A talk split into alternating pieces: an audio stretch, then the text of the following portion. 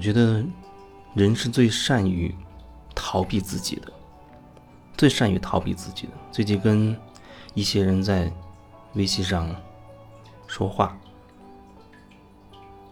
有一种特别明显的感受，就是人，可能绝大多数人，他真正渴望的是什么呢？我觉得他可能真正渴望的是虚伪，然后特别。恐惧的是看见真相，看见真实。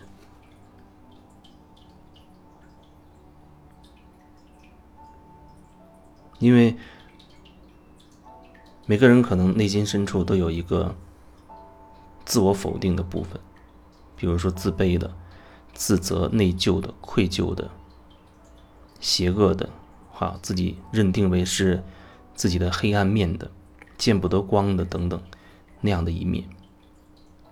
不管你是实际做过一些什么，还是你有一些什么样的你认为不好、所谓不好的念头，你都会觉得把那些东西归到一个所谓的自己的黑暗面的那一部分。自己黑暗面就是说，我不愿意承认那些东西的存在，我最好没有那些东西。为什么？因为我想成为一个好人，我想成为一个好的人、正派的人、正人君子、善良的人、美好的人，充满所谓的正能量的人。但是那些东西在你内在深处是真实存在的。那怎么样让自己始终能够避免去面对那些东西，就成为了。一个人一生的，一生要做的事情，所以可能很多时候，大多数人一辈子都在做这件事情。怎么样虚伪？怎么样可以不面对自己？很多人会做各种各样的事情，逃避自己，让自己特别特别忙碌啊，或者做一些所谓的善事，呃，积累功德。这所有的行为，原本没有所谓的对或者所谓的错。对我来说，它可能只涉及到两两点：一个就是你是继续在逃避自己，还是你真实的面对了自己；再或者说，你所做的那些事情，真的都是发自你你真心的、自然而然的行为吗？还是？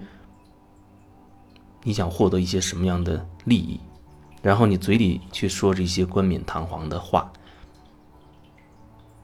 什么为别人着想啊，甚至什么利益众生啊，等等，那感觉就好像和有一种冷叫你奶奶觉得你冷，如出一辙，没有什么太大的区别。你认为你做了一件所谓的好事，甚至你可能。都没有跟当事人去沟通清楚，只是你自己单方面的认为你做了一件对对方有好处的事情。这种事情在很多家庭当中，包括社会各处，不是经常都能见到的吗？我觉得，特别是家庭关系当中，父母一直一直觉得自己这样做是为子女好，我觉得这是为你好啊！你要这样做，你要那样做。你打着爱的名号，打着对你好的名号，你可以任意的去控制对方的意志，剥夺对方的自主权，因为你觉得你是对对方好的，而且你觉得你是真心实意的对对方好的。可是你又怎么知道对方真的要什么？你可能最多会说：“哦，那小孩还小，他不懂这些。”这样一句话，就掩盖了你所有的、所有的行为。也许我们会记得，啊，我们上过那么多年的学，可能还会有印象，就是有很多人，比如说我，啊，有很长一个阶段，比如一放学就喜欢躲进自己的房间，而不想说跟父母去正面的去去接触，宁可躲在自己的这个世界里。虽然说可能还要，哪怕是假装着看着那些，啊课内的读物、那些课本、那些数学公式等等的，但其实内心真的是想要这样吗？你真正想要做的事情，或许就是好好去玩儿去爬山，去草地，去外面去蹦，去和其他的同学、小朋友去玩泥巴，去玩沙子，去河边去踩水，等等，甚至去哪个泥土里去打滚。而实际上，你能做的又是什么呢？可能你只是说，老老实实的听家长的话，因为他们在为你好，他们在从小开始就打造你，让你成年之后能够在这个社会上所有一席之地，能够养活自己，或者能够过上相对比较好的生活。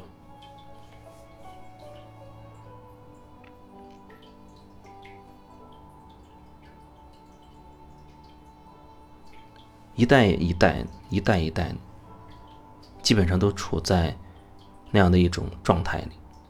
我是为你好，所以我有权利剥夺你的自由，剥夺你的选择权，因为我是为你好。特别是你的这些观念又得到社会舆论的支持，你更会觉得你是绝对正确的，因为集体意识都告诉你，大家都是这样的。所以你堂而皇之的认为自己有这样的想法，自己这样做没有问题，是正确的。然后你的小孩可能一开始就抗拒你，或明或暗的在抗拒你，因为我觉得本质上谁不想能够活出自己想要的那个样子呢？但是慢慢被洗脑、被植入之后，就会觉得。好像我不好好读书就没有办法过上我想要的生活，甚至到最后，我想要的生活到底是什么，可能都已经早就已经变味儿了。你就会觉得要多挣钱，获得某种地位，获得更多的资源、利益，好像只有这样才能够过上自己所谓的想要的生活。然后很多已经过上了那小时候所谓的。家长所谓的想要的生活的那样的人，他真实的生活的状况又怎么样呢？他可能在物质上不缺吃也不缺喝，啊，甚至金钱上还很富裕。那他内在的世界是怎么样的呢？可能只有你自己才真的清楚。如果去掉说大家都这样。去掉大家都是这样生活的这样的一个说法，你只是单纯的去感受一下你自己，问问你自己，这么多年你过得好不好，你就清楚自己真实的状态了。而这个真实的状态，真的能被所谓你很有钱，你有很多房子啊，你有很高的社会地位等等这些东西所改变吗？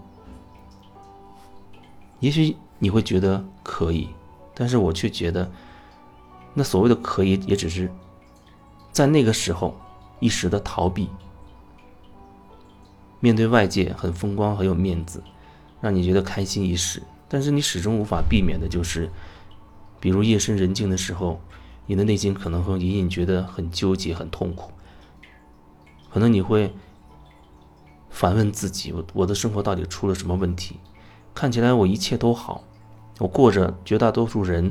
认为的那种所谓幸福的生活，即使不是大富大贵，但至少好像日子也算富裕，不会缺少什么，想买什么想吃什么，也有足够的金钱去完成。可是内心呢，始终觉得好像有一个空洞，你不知道要怎么去填补它。当夜深人静的时候，为什么人容易感受到一点自己？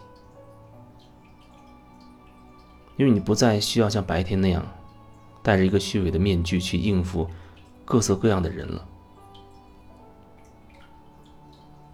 你无论白天怎么虚伪，夜深人静，你一个人独处的时候，真正属于你自己的那些感受，它还是会慢慢的冒出来。因为我觉得一个人没有办法真正的、一直的、持续的压抑住自己，所以那些属于你内在真实的感受、情绪，它总是会。伺机而动，总是会找各种各样的机会，一点一点的冒出来，让你感受到。那这时候，可能很多人就会做出一些另外的逃避的这种选择，比如说，啊，回到家，让自己做点什么事情，吸引开自己的注意力，避免让自己跟自己有独处的机会。你看，自己和自己有独处的机会，很多人都很怕面对自己。更不要说面对自己内心的真实了。去看电视剧、追剧，或者喝酒啊，去酒吧，或者找一些朋友唱卡拉 OK，去吃烧烤。总之，要找到一点事情给自己做，让自己从白天的那些忙碌的工作的状态里，然后又晚上又被吸引到另外的一个东西。总之就是避免让那个自己的焦点落回自己的内在。那你是不是一直过着这样生活当中的一员呢？你过得又是不是真的真的开心呢？内心深处，你是否真的觉得这就是你想要的生活？或许你会隐约觉得自己好像可以变得不一样一点。之前会。时不时的有人会加我的微信，因为在喜马拉雅上，我也个人资料也写了微信的微信的号。后来我越来越会觉得说，你最好能想清楚，想清楚，你再考虑要不要加这个微信。想清楚什么呢？你至少要想清楚，你只是要探讨一些东西。还是你真心渴望自己发生一些变化？你是否真的准备好了，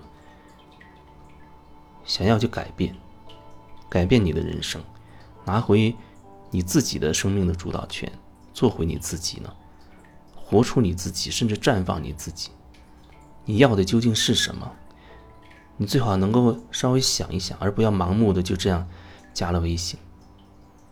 因为即便是你在喜马拉雅平台，你依然可以关注我，关注我的分享的音频，甚至还可以给我留言等等。所以我觉得你至少要先感受一下，然后再决定你是不是要加我这个微信。